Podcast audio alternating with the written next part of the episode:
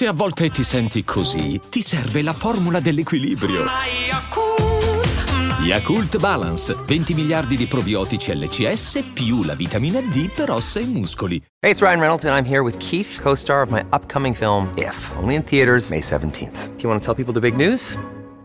All right, I'll do it. Sign up now and you'll get unlimited for $15 a month in six months of Paramount Plus Essential Plan on us. Mintmobile.com slash switch. Upfront payment of $45 equivalent to $15 per month. Unlimited over 40 gigabytes per month. Face lower speeds. Videos at 480p. Active Mint customers by 531.24 get six months of Paramount Plus Essential Plan. Auto renews after six months. Offer ends May 31st, 2024. Separate Paramount Plus registration required. Terms and conditions apply if rated PG.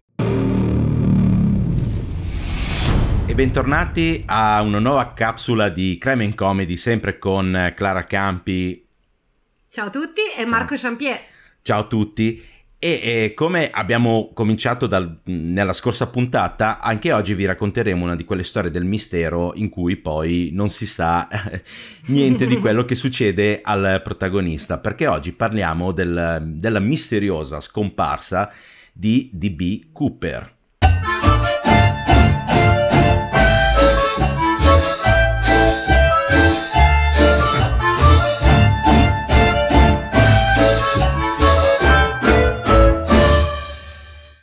Allora, la storia di DB Cooper mi è tornata in mente vedendo la prima puntata della serie Loki su Disney Plus. Perché nella prima puntata appunto di, di, Loki praticamente fanno vedere che questo DB Cooper, questo misterioso DB Cooper, era Loki che poi eh, sparisce nel nulla perché è riportato su Asgard eh, da Thor e Heimdall eh, così per una scommessa. Io non ho idea di che cosa tu abbia detto. Comunque. Ok, e però se qualcuno vede Disney sì, Plus, sì. ha visto la serie TV Loki, magari eh, lo riconosce. Però quel pezzettino lì di Loki è respirato, cioè respirato, ricalcava una storia veramente successa nel 1971, che adesso vi raccontiamo. Allora, è il 24 novembre del 1971. Sul volo 305 della Northwest Orient Airlines, al posto 18C, c'è un, seduto un signore abbastanza distinto, vestito di nero, con una cravatta nera, un fermacravatte, e molto calmo, che corrisponde al nome di Dan Cooper. Ha mm. comprato un biglietto per ben 20 dollari da Portland, Oregon e l'aereo praticamente deve atterrare a Seattle, nello stato di Washington.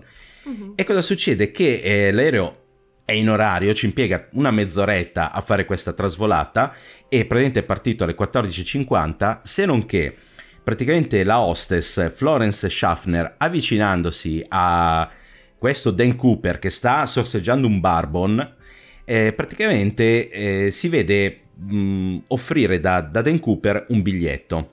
Mm-hmm. No? Allora, Florence è convinta che sia il classico eh, uomo d'affari che ci prova con lei dandole il numero di telefono. lei ovviamente prende il biglietto, sorride e se lo mette nella borsetta perché ai tempi le hostess negli anni 70 avevano ancora le borsette, quelle piccoline, mm-hmm. eccetera, no? Certo. E invece praticamente il signor Cooper eh, si avvicina a lei e le dice signorina farebbe meglio guardare quel biglietto perché io ho una bomba. Ovviamente Florence apre il biglietto, non sapremo mai che cosa c'è scritto se non eh, il fatto che, sia, che, fosse scritto in stampatello con, eh, con, un pennarello, perché poi appunto Dan Cooper quel biglietto lì lo rivorrà indietro e non lo lascerà come prova sull'aereo. E praticamente fa sedere la, l'hostess Florence accanto a sé e apre la valigetta che si porta dietro e Florence poi dichiarerà di aver visto almeno 8 candelotti di dinamite, o almeno quello che le sembravano essere 8 candelotti di dinamite con dei fili. Mamma mia. Oh, mamma, mamma mia. E praticamente il signor Cooper dice a Florence di andare dal pilota e chiedere praticamente 200.000 dollari, 4 mhm. paracadute e un camion per fare rifornimento all'aereo a Seattle. Lei ovviamente va eh, dal pilota che è William Scott, sì, William A. Scott, che ovviamente con- contatta la torre di controllo di, di Seattle, dell'aeroporto Seattle-Tacoma, che abbiamo mm-hmm. visto nella puntata di, del Green River Killer. Esatto. E il, praticamente facendo, cioè nel senso portando le richieste di questo DB Cooper. Quando Florence torna dal, dal signor Cooper, lui se- ha indossato questi occhiali eh, neri eh, da sole, no? E praticamente il presidente della Northwest Orient Airline, che è Donald eh, Nirop, dà il permesso di, eh, raccum- di accumulare questi soldi. Ovviamente viene avvisata la polizia, viene avvisato l'FBI e cosa fanno? Cominciano a rastrellare le banche per accumulare 200 mila dollari che al cambio attuale, cioè nel senso adesso non sembrano tantissimi, però nel 71 è co- eh, sarebbero praticamente un, un milione e 280 mila dollari di oggi, quindi una valanga di soldi Mm-mm. per i tempi e tra l'altro li, li accumulano tutti in biglietti da, da 20 dollari, quindi ci sono tipo 100.000 biglietti a 20 dollari. Sì, perché No. era... ma l'aveva Dieci- richiesto lui. Lui l'aveva richiesto, lui Eh. aveva richiesto praticamente dei soldi di, cioè nel senso di, di mm, eh, com'è che si dice, di flusso Piccolo corrente. taglio. Ah, no, di flusso ok. corrente negli Stati Uniti. Ovviamente l'FBI non, non sono degli sprovveduti e praticamente fotografano tutti questi biglietti di- da 20 dollari e eh, praticamente si segnano i numeri, i numeri di serie. Ok. Sì, però anche sta cosa dei numeri di serie secondo me è difficilissimo beccare qualcuno così. Eh, ma poi ci sarà, ci sarà anche un, co- un colpo di scena postumo a questa, a questa storia. E praticamente cosa succede? Che ovviamente il, um, l'aereo, nel senso, ritarda. Allora, Mhm. sull'aereo ci sono altre, oltre al signor Cooper, ci sono altre eh, 35 persone. Nel senso, non è pieno l'aereo. E ovviamente il, il pilota dice che hanno avuto un piccolo problema e che l'aereo sarà un po' in ritardo nell'atterraggio a Seattle e praticamente cominciano a sorvolare il- la zona sopra Washington e tra l'altro è la zona di Puget Sound che abbiamo conosciuto come casa di Ted Bundy Mhm. quando, quando era giovane. E, e praticamente l'aereo sorvola Puget Sound per un paio d'ore e poi praticamente finalmente atterra a Seattle. Tra l'altro questo, DB, questo Dan Cooper, eh, poi spieghiamo perché è diventato famoso come DB Cooper. Praticamente questo Dan Cooper in realtà parla anche con un'altra hostess, Tina Mucklow, che eh, praticamente lei poi dichiarerà ovviamente all'FBI che lui, eh, quando stavano sorvolando la zona, lui è riconosciuto dall'alto Tacoma, dicendo sembra Tacoma quella laggiù. No? Mhm. E poi eh, gli ha sentito dire che praticamente lui sapeva che dall'aeroporto di Tacoma a una base aeronautica militare che era la McCord, McChord, di, sempre lì a Washington ci volevano almeno 20 minuti di, di macchina. Ok. ok? E tra l'altro durante il volo appunto che hanno, l'FBI ha raccolto questi 200.000 dollari, ha, racc- ha preso anche i quattro paracadute che lui ha chiesto. Il problema è che ha preso quattro paracadute eh, del, ehm, militari Mhm. e quindi poi c'è stato il problema che lui invece li voleva civili.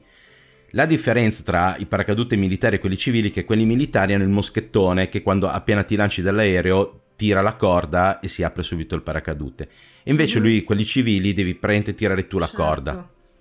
Certo. Ok. E, e niente, praticamente arrivano a, mm, come si dice, a Seattle e praticamente, allora, alle 17.24 l'FBI è riuscita ad, accumula- ad accumulare, a raccimolare tutti i soldi e alle 17.39 l'aereo atterra a Seattle e eh, DB Cooper, eh, Dan Cooper, praticamente mh, costringe il, il pilota ad andare su una pista laterale e a fermarsi in un piazzale dove eh, non ci siano cose coperte, nel senso non ci Mhm. siano edifici che possano nascondere. E praticamente fa abbassare tutti i- tutte le tendine interne del, ehm, dell'aereo, in modo che se ci fosse stato qualche eh, cecchino non avrebbe potuto sparargli. Certo. E praticamente Al Lee, che è un responsabile delle, opere- delle operazioni mh, del- della polizia lì dell'FBI, praticamente si mette degli abiti civili per evitare che lui pensi che stia andando lì qualcuno dell'esercito. E porta ste, eh, sto zaino pieno di soldi e i quattro paracadute che ha chiesto Dan Cooper. Sì. E il problema che cos'è? Che deve, deve fare anche rifornimento l'aereo. Sì. Solo che c'è un- uno stallo perché il primo camion pieno di, di, di benzina no? per, per l'aereo ha praticamente un vapor lock, cioè nel senso praticamente rientra del vapore del, um, come si dice, nel camion e viene bloccata l'erogazione di benzina. E quindi devono mm. aspettare, e quindi ci mettono di più e devono aspettare perché deve arrivare un altro camion pieno di benzina per rifornire l'aereo. Tra l'altro, non so se l'ho detto, l'aereo era un 727 della Boeing. Ok. Che è particolare e anzi è stato scelto apposta, cioè nel senso poi vediamo tutte, tutte le cose. E cosa succede? Che durante questo rifornimento, praticamente ovviamente provano a parlare con lui, ma eh, Dan Cooper rifiuta tutti questi, cioè nel senso rifiuta di parlare con chiunque faccia a faccia. Mm-hmm. E si mette d'accordo con eh, praticamente il pilota per seguire una rotta da eh, Seattle fino a Città del Messico. Però pretende che This episode is brought to you by Reese's Peanut Butter Cups. In breaking news, leading scientists worldwide are conducting experiments to determine if Reese's Peanut Butter Cups are the perfect combination of peanut butter and chocolate. However, it appears the study was inconclusive, as the scientists couldn't help but eat all the Reese's. Because when you want something sweet, you can't do better than Reese's. Find Reese's now at a store near you. Kaylee Cuoco for Priceline. Ready to go to your happy place for a happy price? Well, why didn't you say so? Just download the Priceline app right now and save up to 60% on hotels. So, whether it's Cousin Kevin's Kazoo concert in Kansas City, go Kevin, or Becky's Bachelorette Bash in Bermuda, you never have to miss a trip ever again. So, download the Priceline app today. Your savings are waiting. Go to your happy place for a happy price. Go to your happy price, Priceline. A, l'aereo deve volare a solo 3000 metri di altitudine, mm. che è bassissimo perché gli aerei sì. volano tra i 9 e i 10.000 metri, anche di più. Deve andare a 100 nodi, ossia 185 km all'ora, che è una velocità bassissima. Praticamente sotto quella velocità l'aereo precipita. Eh sì, infatti. Eh, eh. Cioè sono stata su treni più veloci di così. Eh sì, Giappone, sì, ormai. In Giappone, però eh, sono, ci sono stati. Esatto, e, e, poi vuole che i flap siano abbassati di 15 gradi, e qui non chiedetemi che cazzo significa perché non, non lo so, comunque devono essere inclinati di 15 gradi. Ah ok, boh, neanch'io. Devono, l'aereo deve avere car- il carrello di atterraggio, quindi le ruote praticamente fuori, non deve mai ritirarle mm. dentro, e la cabina non deve essere pressurizzata. Ah, okay. ok. Anche perché a bassa quota, 3000 metri, si può avere anche la cabina non pressurizzata. Certo. E vuole anche che la scaletta di poppa del 727 sia abbassata. Solo che lì riescono a convincerlo che è molto pericoloso decollare con la scaletta abbassata. Lui è sicuro che non è pericoloso decollare con la scaletta abbassata. Però alla fine accetta che, la scaletta, cioè che l'aereo decolli con la scaletta alzata, chiusa. No? Mm-hmm. E cosa succede? Che ovviamente eh, tutte queste richieste qua inficiano sulla durata del volo, perché praticamente fanno dei, dei rapidi calcoli e praticamente l'aereo, così eh, come voleva che volasse lui, poteva percorrere al massimo mille miglia, quindi mm. circa 1600 km. Allora si mette d'accordo con ehm, praticamente il pilota che avrebbero fatto uno scalo a Reno in Nevada prima di arrivare a Città del Messico. E, ehm, e niente, alle 19.40 finalmente l'aereo è pronto per ridecollare. Lui, come ho detto, ha fatto scendere tutti i passeggeri e tiene con sé solo il capitano Scott, Tina Muclo, che è la, l'assistente di volo, poi tiene il secondo pilota che si chiama Ratazak. o Ratazak, non lo so. È un nome e... bellissimo. Sì, sì, è un nome bellissimo, infatti non c'è neanche il nome, solo il cognome, Ratazak e ah, l'ingegnere di volo. Secondo me si chiama solo così, no? Tipo Prince. Esatto, tipo che Prince. Che però adesso si chiama l'artista. Uff, no, adesso si chiama ancora Prince. Adesso è morto. No, lo so, ma prima ah, di okay. morire. lo so che è morto, ma sto dicendo. Era, era, l'artista una volta conosciuto come Prince. Era l'artista una volta conosciuto come Prince, sì. ma verso la fine mica era tornato a farsi chiamare Prince. No, l'ho sognata questa cosa, forse. No, mi sa che è morto proprio con l'acronimo. L'artista sì, una volta sì, conosciuto Vabbè. Ok, ecco, non c'entra un cazzo. Comunque. No, no, vabbè, comunque. e c'è anche l'ingegnere di volo Harold Anderson. Mm-hmm. Ok? E praticamente alle 19.40 finalmente questo aereo eh, riprende il volo e si dirige verso Città del Messico. Ovviamente, cioè non è che l'hanno lasciato andare così libero e felice come... Chiaro. Cioè pieno di soldi come... Ok, gli hanno messo praticamente le calcagna 2F106 della, eh, del- della base di McChord, ehm, solo che volavano uno sopra e uno sotto l'aereo Mm. a debita distanza per non farsi vedere. E tra l'altro anche un Lockheed T-33 della, dell'Air Force, eh, che era praticamente un aereo d'addestramento che era stato dirottato verso, appunto, verso questo Boeing, con, eh, con Mm. sopra mm, Dan Cooper. Però E scusa, doveva- quindi quello sì. che volava sotto era bassissimo. Sì, ma questi qui sono caccia, non sono Ah, ok. aerei di linea. Poi, e quindi ah, possono andare così tanto bassi? Perché E se allora- era... Cioè già l'aereo era basso, questi Sì. doveva stare abbastanza basso da non farsi vedere. Era Sì, tipo ma- sui tetti. Eh sì. sì, vabbè, ma 3000 metri non è che sono, cioè, nel senso, sono bassi per un aereo, ma non è che sono così, cioè, sono 3 km da terra. No, lo so, ma sto pensando quanto più in basso rispetto all'aereo doveva stare il cavo. Ma penso comunque un, un chilometro e mezzo, cioè, quindi volare tipo a Mm. 1000 metri d'altezza. Poi, comunque, con una velocità così, così bassa, non è che superavano la, la barriera del suono o altro, eccetera. E poi, appunto, c'era questo T-33 che era stato dirottato per seguire eh, il, il Boeing. Il Mhm. problema è che cos'è? Che il T-10 che il T-33 era già in un'altra missione. Quindi, quando eh, praticamente sono passati tra l'Oregon e la California, no? Questo qui Sì. è finito la benzina, cioè il, il carburante, quindi è dovuto tornare indietro e non ha più seguito l'aereo. Ok. Però cosa succede? Che praticamente eh, mentre sono in volo, eh, Dan Cooper chiede a tutti di andare nella... cioè tutti, tutte queste cinque persone che ci sono sull'aereo, di andare nella cabina di pilotaggio. Li chiude dentro, tira la tendina tra la prima e la seconda classe e alle 20 eh, praticamente scatta il segnale del- dell'area di poppa della- dell'aereo, come se la scaletta fosse stata attivata. Sì. Ok? E infatti Rattazak, che chiede eh, attraverso l'interfono se per caso eh, Dan Cooper avesse bisogno di qualcosa e lui ovviamente risponde di no. E questa è l'ultima comunicazione che hanno con, eh, con Dan Cooper. Perché alle 20.13 praticamente la sezione di poppa dell'aereo ha, un- ha uno sbalzo, ha un sobbalzo. E, e infatti il pilota poi è costretto a rilivellare l'aereo perché stava, cioè, praticamente era come se la coda si fosse alzata di botto. Mm. Ha dovuto rilivellare l'aereo. E alle 22.15 sono arrivati a Rino, cioè sono atterrati a Rino. Ovviamente c'era già l'FBI, la polizia di Rino, tutti lì dal Nevada, tutti lì a circondare l'aereo. Quando sono saliti Sì. a bordo, praticamente non c'era più nessuno. Di questo Dan Cooper era sparito nel nulla, Mm-mm. ok? E questa è l'ultima eh, cosa che si sa di Dan Cooper, perché praticamente lui appunto è sparito nel nulla e non c'è stato verso di trovarlo.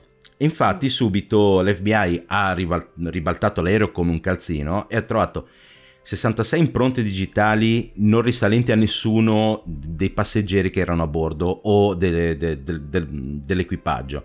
Mhm. Poi ha trovato due fermacravatte, uno nero e uno madreperla, da cui poi nel 2007 riusciranno a estrarre del DNA parziale che comunque non porterà a niente. Neanche le impronte digitali porteranno a niente. E poi trova due paracadute, quelli che non ne sono stati utilizzati. Allora i paracadute erano quattro, erano due principali e, e due di scorta, più piccoli. Certo. E praticamente mh, hanno trovato questi paracadute, uno, uno di questi qua era aperto dentro l'aereo e mancavano dei cordini, come se Mm. fossero stati tagliati, no? Sì. E da lì appunto hanno cominciato a interrogare tutte le persone che erano a bordo, hanno cominciato a interrogare il, eh, come si dice, gli, mh, il personale di volo, eccetera, hanno fatto gli identikit, i famosi identikit che eh, ovviamente se cercate Dan Cooper sono i primi, o DB Cooper sono i primi che vengono, mh, che vengono Mhm. fuori. E cosa è successo? Che eh, praticamente riescono a beccare un uomo dell'Oregon che si chiama appunto DB Cooper, Mhm. che era un ex eh, aviatore ed era ononim- omonimo di, di questo Dan Cooper. Il problema è che non c'entrava niente con, con il dirottamento, solo che James Long, che è un giornalista, confonde il nome del sospettato col nome del- di quello che ha effettuato il, come si dice, il dirottamento, no? Sì. E lo, lo, ci scrive sull'articolo. Tutta la stampa riprende senza verificare le fonti e quindi Dan Cooper diventa DB Cooper DB per Cooper. chiunque. Infatti, se cercate Dan Cooper trovate solo un fumetto, se cercate DB Cooper trovate il dirottatore, Esatto, anche se non era il suo nome. anche se non è il suo nome. Eh vabbè, ma alla fine è sempre quello il discorso, cioè noi pensiamo che la stampa terribile dei giornali online sia terribile perché è online. No, era così anche su carta. Uno, il primo a scrivere l'articolo è il primo e tutti gli altri copiano da quell'articolo. Esatto, perché sì. comunque la fretta di essere i primi a mettere fuori un articolo eh, c'è sempre stata, non è, cioè, chiaramente è stata esasperata online perché a questo punto non è che escono due giornali al giorno, perché una volta No. ne uscivano due di quotidiani al giorno, eh. Sì, uno Noi siamo mattina. troppo giovani per ricordarci questa cosa. No, non so però- neanche... Eh, Eh, no, ma infatti tipo il Corriere della Sera si chiama della Sera proprio per quel motivo lì, perché usciva la Esatto. sera. esatto, Sì. e quindi c'era comunque questa fretta e quindi poi anche cose non verificate tipo queste. Eh sì, sì, anche perché appunto se non arrivavi primo almeno arrivavi secondo. Eh sì, appunto, perché hai fretta di Eh. arrivare secondo e quindi ti affidi al primo articolo che è uscito senza andare a controllare ulteriormente. Esatto, esatto. E quindi eh, appunto da, da questo 24 novembre del 1971 cominciano queste ricerche di questo Dan Cooper. No, il problema che cos'è? Che eh, si- cioè, subito l'FBI si trova di fronte a, a dei limiti, ossia non sanno quando effettivamente si è lanciato dall'aereo. Mm-mm. E non sanno eh, la traiettoria che ha preso nella caduta, non sanno quando ha aperto il paracadute, che l'importante a, a secondo di- dell'altezza a cui apre il paracadute dove vai a finire. Certo. E quindi cominciano, eh, allora innanzitutto fanno un esperimento per vedere a che ora si è lanciato, praticamente cominciano a buttare giù da, da- da- da un aereo praticamente delle casse da 90 kg perché hanno stabilito che lui, ave- allora, lui dalla descrizione sembra avere sui 40-45 anni, era alto circa 1,80 m e pesava approssimativamente tra i 72 e gli 80 kg. Con Eh. tutti i soldi addosso, un paracadute eccetera, era più o meno sui 90 kg, 95 kg. Quindi cominciano a buttare delle casse di vari pesi finché non arrivano appunto al peso di, mi pare, 95 kg e l'aereo lì effettivamente è un sussulto Mm. nella, nella- nella coda di, di poppa. Quindi cominciano praticamente a, cercare a tappeto, quindi dragando fiumi, eccetera, tutta la zona sud-ovest dello stato di Washington, che è abbastanza boscosa, Mhm. no? C'è montagne, boschi, laghi e, e c'è questo eh, fiume... Aspetta, ah sì, e c'è questo praticamente fiume Lewis, Mhm. no? che poi dà, dà origine a un lago e, mm, per, per una diga e, e quindi dragano il lago, dragano il fiume e così. E quindi stabiliscono che almeno alle 20.13, quando l'aereo appunto ha avuto il sussulto, lui si è lanciato dall'aereo. Il problema è che cos'è? Che c'era un temporale. La tempera- comunque era il 24 novembre, la temperatura era molto bassa e soprattutto l'aereo non poteva andare col pilota automatico, doveva essere guidato dal capitano Scott che eh, per quanto bravo aveva sbagliato di 80 gradi la rotta No. perché, eh, perché l'aereo era spinto dal vento Mm-mm. gli aerei che seguivano eh, i, i caccia che seguivano l'aereo non hanno rilevato nessun lancio dal, dal come si dice dall'aereo sul radar no? Mhm, dall'aereo che stavano seguendo sul radar e soprattutto lui aveva questo completo nero e quindi di notte il eh, completo nero in mezzo alla foschia, comunque alla tempesta, pare che ci fosse questa tempesta, non hanno visto niente.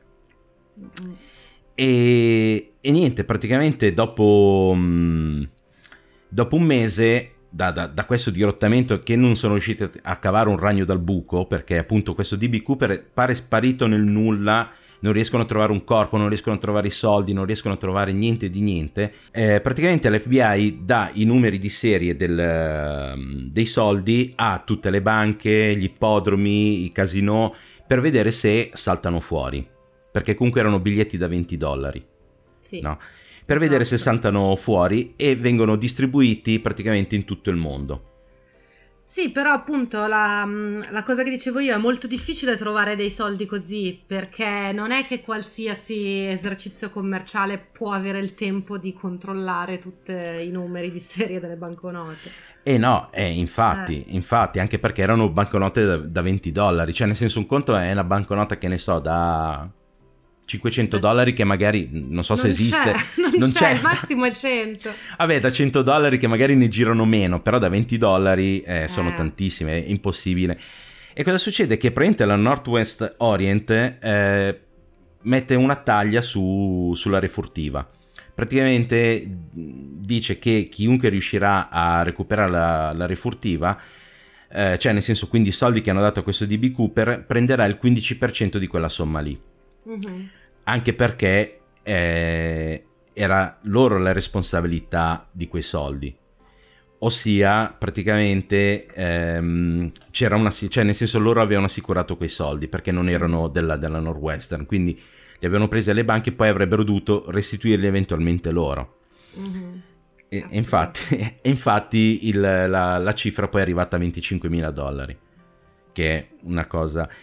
E praticamente il procuratore generale degli Stati Uniti nel gennaio del 72, che è John Mitchell, praticamente distribuisce, cioè fa eh, arrivare a tutto il pubblico i numeri di serie di queste banconote.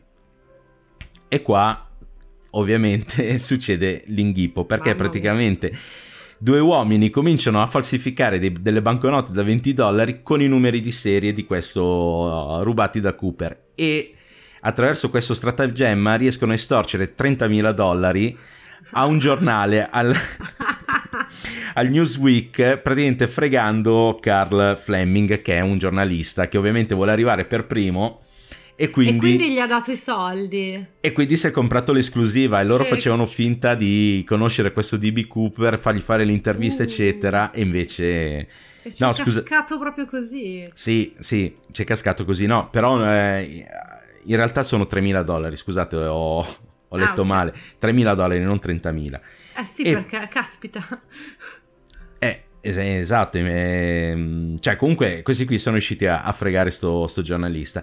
E praticamente nel 75, appunto, come dicevo, la Northwestern eh, deve pagare 180.000 dollari di risarcimento per eh, l'assicurazione su, su questi soldi che, mh, eh, come si dice, che sono Ma- spariti nel nulla. Ma non è giusto, scusa, non dovrebbe essere stata responsabilità dell'FBI. E no, perché la Northwestern per salvarla, allora, mm, per salvare l'aereo e per salvare Sì. l'equipaggio aveva dato, lei aveva detto sì, ti diamo, ti diamo noi i soldi, comunque c'era l'assicurazione di, di mezzo, tanto se è coperta l'assicurazione Sì. alla fine No, dovuto... cioè io no- non sono mai dalla parte delle, come si dice, delle multinazionali, delle Eh. aziende, cioè non sono da quella, però non è giusto, scusa, poverini. Eh, lo Cioè, so, però... ah, ok, pensavo che una volta che si infiltrava l'FBI, almeno il discorso dei soldi lo coprisse il governo. Eh, Invece no. sto cazzo. ok. E invece, invece sto cazzo. E comunque, appunto, andando avanti con, eh, con le ricerche, eccetera, e quando è venuta fuori sta storia che comunque il pilota aveva sbagliato di 80 gradi la rotta, praticamente hanno visto che dovevano cercare da un'altra parte, cioè avevano cercato dalla parte sbagliata e praticamente era possibile che lui si fosse lanciato sul fiume Washugal, sempre lì nella zona di, di Washington, ma è da un'altra Mm. parte. Solo che nel 1980 il monte St. Helens eh, ha avuto una specie di eruzione perché era un vulcano Mhm. che è possibile abbia coperto tutte le prove, quindi se per caso lui si fosse lanciato e fosse finito la, eh, cioè nel senso dalle parti appunto del monte St. Helen, praticamente il suo corpo sarebbe, cioè s- potrebbe essere stato coperto da- da- dall'eruzione, dalla lava, eccetera, quindi tanto loro cercavano da un'altra parte, quindi... Sì, però secondo me uno così era un esperto paracadutista, non è morto. E invece, e invece no, E invece no, e qui c'è il colpo di scena. Tra l'altro, Vai. sull'aereo c'erano praticamente lui aveva lasciato un fermacravatte nero, un fermacravatte Mm. madreperla, che da cui poi nel 2007. E c'erano otto mozziconi di sigaretta che però sono andati persi. ma come? Eh, sono, andati, sono andati persi. Ma no. Eh sì. Eh, E praticamente nel... Però quella cosa lì del paracadute ci arrivo, ci arrivo dopo Sì, perché sì. sono tutte cose.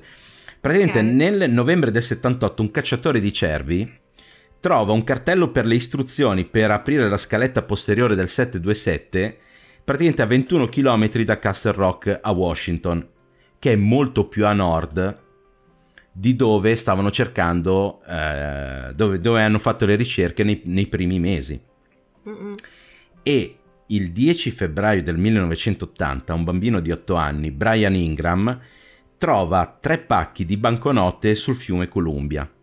Wow. Tre pacchi, tre mazzette di banconote. Sì, sì, sì. Una da 100 banconote, cioè due da 100 banconote e una da 90, sempre da 20 dollari. Eh. Ed è, è, praticamente a valle a 14 km da Vancouver, Washington, non quella lì del, del Canada. E cosa succede? Che praticamente queste banconote sono effettivamente tre mazzette ruba- eh, rubate da Dan Cooper che sono finite nel fiume, poi qui hanno fatto ricerche, studi geo- geofisici, eccetera, per vedere, ed erano praticamente tre banconote, eh, cioè tre mazzette consecutive, quindi come mm. se fossero cadute rimaste nel fiume tutte e tre attaccate. E questo bambino scavando sulla, sul bordo del fiume eh, le ha trovate allora si sono messi poi a studiare ovviamente la stratificazione per vedere se erano state nascoste, seppellite, portate al fiume, eccetera. Alla fine pare che siano state portate al fiume, ma in una zona che non c'entrava proprio niente con tutte le ricerche che avevano fatto fino in quel momento lì. E tra l'altro, se volete saperlo, questo Ingram, a questo Ingram sono rimaste 15 di queste banconote, che lui ha venduto nel 2008 per ben 37 mila dollari. Bene. A un'asta. Beh dai, non eh. sputiamoci sopra. Esatto, esatto. E ehm, praticamente appunto le ricerche di Dan Cooper sono andate avanti per un sacco di tempo, praticamente fino al 2016 in cui l'FBI ha detto vabbè, sentite ormai è impossibile t- trovarlo, è inutile spenderci altri soldi, ma se qualcuno avesse informazioni noi siamo ancora disponibili. Infatti non è chiusa la... la... loro hanno solo smesso di, di indagare.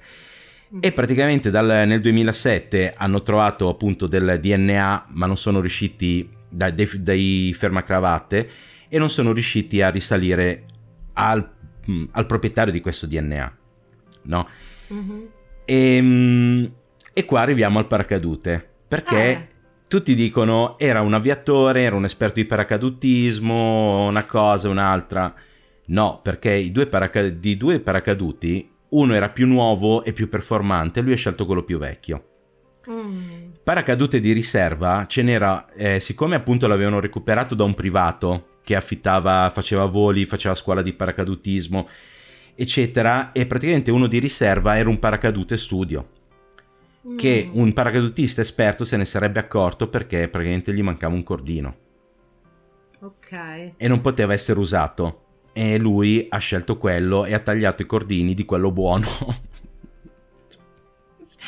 Così pare che i cordini poi eh, lui li avesse usati per fissarsi addosso i, i soldi, lo zaino con i soldi, mm. perché la Maklov, eh, che era la, la hostess, l'aveva visto che si legava qualcosa addosso prima di essere chiusa in cabina. Sì. E quindi pare che non è un esperto di. non fosse un esperto di paracadutismo. Sì, ma magari faceva paracadutismo come hobby, quindi magari non. Eh, eh. Cioè non, non, aveva l'expertise per riconoscere queste cose che hai detto tu, però magari si era già lanciato. Cioè secondo me uno così si è già lanciato. Uno così okay. l'aveva studiata molto bene. Eh, eh. cioè la, almeno la prova l'ha fatta, secondo me. Secondo me non è ma, morto. Ma neanche secondo me è morto, però ci sono altre cose, nel senso che mm. la scelta dell'aereo non è casuale, del 727 non è casuale perché praticamente poi è venuto fuori che Dan Cooper è il nome di un fumetto degli anni 70 belga, in cui il protagonista, questo Dan Cooper, è praticamente un pilota collaudatore della Royal Canadian Air Force.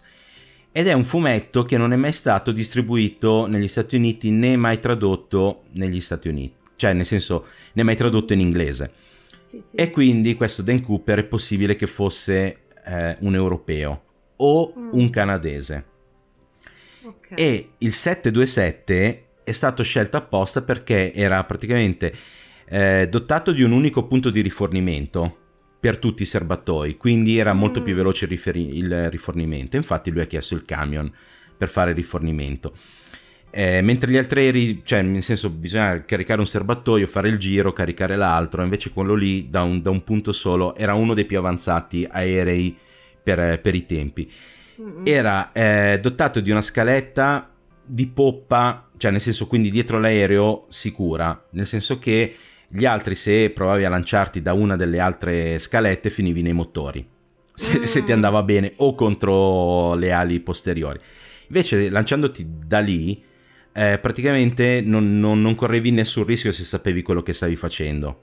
No. Okay. E infatti la CIA usava i 727 per infiltrare agenti e lanciare scorte dietro le linee nemiche. Perfetto. Così.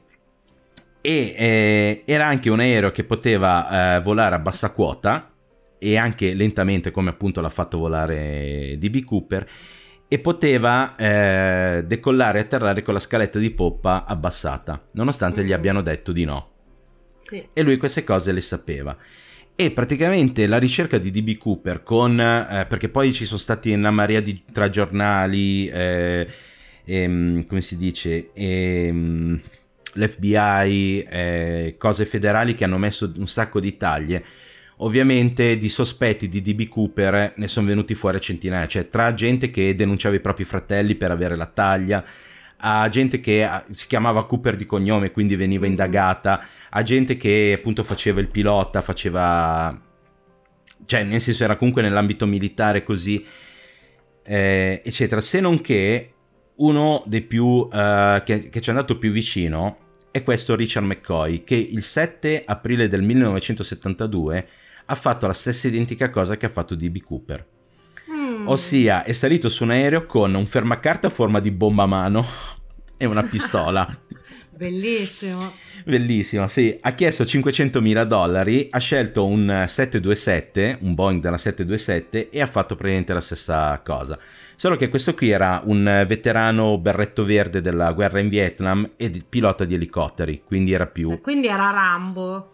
Quindi era una specie di Rambo, però se lo... e tra l'altro assomiglia molto all'identikit che hanno fatto di DB Cooper. Wow. Eh, gli assomiglia, cioè, infatti, vabbè, poi magari su Instagram mettiamo, mettiamo le foto, però sembra proprio lui. E lui è riuscito okay. a farsi dare 500 mila dollari. E eh, poi, vabbè, ha fatto ripartire l'aereo verso lo Utah ed, ed, è saltato giù. Il problema che cos'è? Che lui aveva lasciato su una rivista piena di impronte digitali e quindi l'hanno beccato subito il 9 aprile. È stato arrestato, incarcerato lui due anni dopo, nel 74, è riuscito a scappare, praticamente facendo schiantare un camion dei... Eh sì, la classica fuga hollywoodiana, praticamente ha rubato il camion, quello che è del, della pattumiera, della... che va a ritirare le divise a lavare, quelle cose sì. lì e l'ha fatto schiantare sul, car- sul cancello del carcere ed è scappato insieme ad altri detenuti. Ma meraviglioso sto tizio. Eh sì, poi nel, dopo tre mesi è stato in realtà rintracciato, eh, mi pare a Venice Beach, una, una, roba del genere. C'è stato un conflitto a fuoco e l'FBI l'ha fatto fuori. Mm. Il, il, fatto che cos'è? Che lui non ha mai confermato né negato di essere Dan Cooper o DB mm-hmm. Cooper come e alcuni agenti dell'FBI hanno detto eh io sparandogli avevo proprio la sensazione di sparare a DB Cooper. Ok ma scusa non hanno fatto il confronto con le impronte digitali? Eh, pe- penso di sì ma infatti non era lui fatto, avranno eh. fatto anche poi, poi, il confronto col DNA e non era lui. Infatti mm, lui è, infatti. è solo uno dei sospetti. Un altro sospetto Ah no, e poi, tra l'altro, altra cosa, eh, sono andati a vedere praticamente McCoy era a Las Vegas quando c'è stato il, il, mm. il dirottamento di, di, di, B. Cooper. Un altro so- forte sospetto era questo Sheridan Peterson, mm. che eh, contro di lui aveva eh, praticamente de- de- degli indizi molto, molto forti, tipo era un ex marine, era un tecnico della Boeing, ma soprattutto aveva l'età e l'aspetto fisico molto simili a quelli di DB Cooper, mm-hmm. agli identity kit, ed era anche un forte fumatore. Solo che lui si è sempre preso gioco della stampa e delle forze dell'ordine perché comunque erano, cioè non erano indizi forti su, certo. sul coso. E probabilmente appunto hanno preso le impronte digitali e non c'entravano niente con quelle che avevano trovato sull'aereo, perché quelle che hanno trovato sull'aereo praticamente non sono mai state ricondotte a nessuno come il DNA. E niente, praticamente la, la, storia di DB Cooper finisce così, perché poi ci sono stati un sacco di arresti, interrogatori, eccetera, non sono mai riusciti a trovarlo. Alla fine l'FBI appunto ha detto, vabbè, chiudiamo le indagini, le hanno chiuse l'8 eh, luglio del 2016. Mm-hmm ben 49 anni dopo Infatti, più o meno. L'hanno cercato per un botto di tempo. Comunque. Eh sì, sì, sì Poi cercato... vabbè, in realtà spesso lo sappiamo che l'FBI quando sta cercando qualcuno lo mette sui poster e basta. Sì, sì, in realtà hanno detto non ci, non ci spendiamo più soldi alla ricerca, certo. anche perché comunque ormai, no, scusa, ho detto 49 ma sono passati 40 anni, 44 anni, dal, 45 anni dal 71. Eh. Quindi ormai, cioè se lui aveva 45 anni o è morto o ormai ne ha 90 che se lo trovano, non però sì, i soldi, a parte que- quelle tre mazzette lì, non sono mai saltati fuori. Mm. E praticamente cosa è successo? Dopo il dirottamento, dopo questo dirottamento, hanno eh, innanzitutto stretto un po' le maglie su chi poteva entrare sugli aerei, perché comunque questo Dan Cooper aveva comprato il biglietto per 20 dollari in contanti e non era mm. registrato da nessuna parte. No? E, praticamente il, um, nel 72 è stato creato questo uh, praticamente Cooper Vein, che è un blocco da mettere sulle scalette dei 727 per, impedirle di apri- per impedire di aprire la scaletta quando si è in volo. Ok. E ultima cosa, nel il 23 aprile del 2013 un certo Earl J. Cossi viene trovato morto a casa sua con eh, la testa spaccata da un corpo contundente e questo Earl J. Cossi è, è praticamente il proprietario della scuola di volo che ha dato i paracadute a DB Cooper. Ok.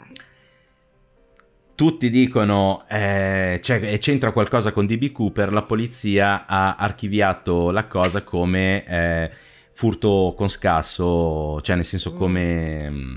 come si dice, omicidio per un tentato furto con scasso, una cosa così. Sì, sì, sì. Però lui è morto di morte violenta e lui aveva appunto, era quello che aveva dato il paracadute a DB Cooper. L'FBI ci tiene a far sapere che eh, non sapevano, cioè che i paracadute li hanno recuperati così in fretta, in, furia, in fretta e furia e non sapevano che il, para, il secondo paracadute, quello difettoso, cioè nel senso che il secondo paracadute era difettoso, quello che, che lui mm. si è portato mm. dietro, che non era fatto assolutamente apposta, eccetera. Però eh, questa qui è la storia di DB Cooper. Ovviamente eh, su Loki, cioè, che interpreta DB Cooper, sparisce nel nulla perché viene richiamato ad Asgard dopo la- essersi lanciato dall'aereo. E quindi non sapremo mai chi è questo DB Cooper. Ci hanno fatto un... cioè è diventato ovviamente un mito. Io me lo ricordavo da piccolino che avevo sentito la storia tipo negli anni 80, eccetera. E poi mi era passata di mente. Quando ho rivisto Loki me, me, mi si è accesa la lampadina e ho detto, porca mia, ma io questa cosa qui la conosco. E niente, quindi abbiamo, cioè, ho voluto raccontarvela qui a Crime in Comedy perché mi sembrava una storia eh, interessante. Ma ci sta tutta assolutamente. Tra l'altro abbiamo fatto una capsulona. Sì, Quindi, eh, è durata tanto. È durata tanto, ma va benissimo perché alla fine tanto ce lo dite sempre sul gruppo Telegram mm. che volete le puntate ancora più lunghe e così sì. noi anche quando facciamo le puntate brevi ve le facciamo comunque lunghe. Lunghe. Però esatto. meno lunghe del solito. E niente ragazzi, dai, allora noi ci sentiamo domenica prossima. prossima. E seguiteci esatto. su tutti i social, lo sapete, Crime and Comedy ci trovate dappertutto. Su Instagram esatto crimeandcomedy.podcast però vabbè esatto. una volta che avete scritto crime and vi compare nei suggerimenti quindi esatto esatto e poi vabbè c'è il sito crimeandcomedy.it c'è telegram crime and comedy group se volete chattare con noi eccetera vabbè solite cose e per questa settimana vi salutiamo, ci sentiamo settimana prossima con un'altra storia delle nostre uh, capsule. Guardate, quella di settimana prossima è una delle mie storie preferite di sempre, quindi vi avverto. Ok, a domenica prossima. Ciao, Ciao. ragazzi, grazie a tutti.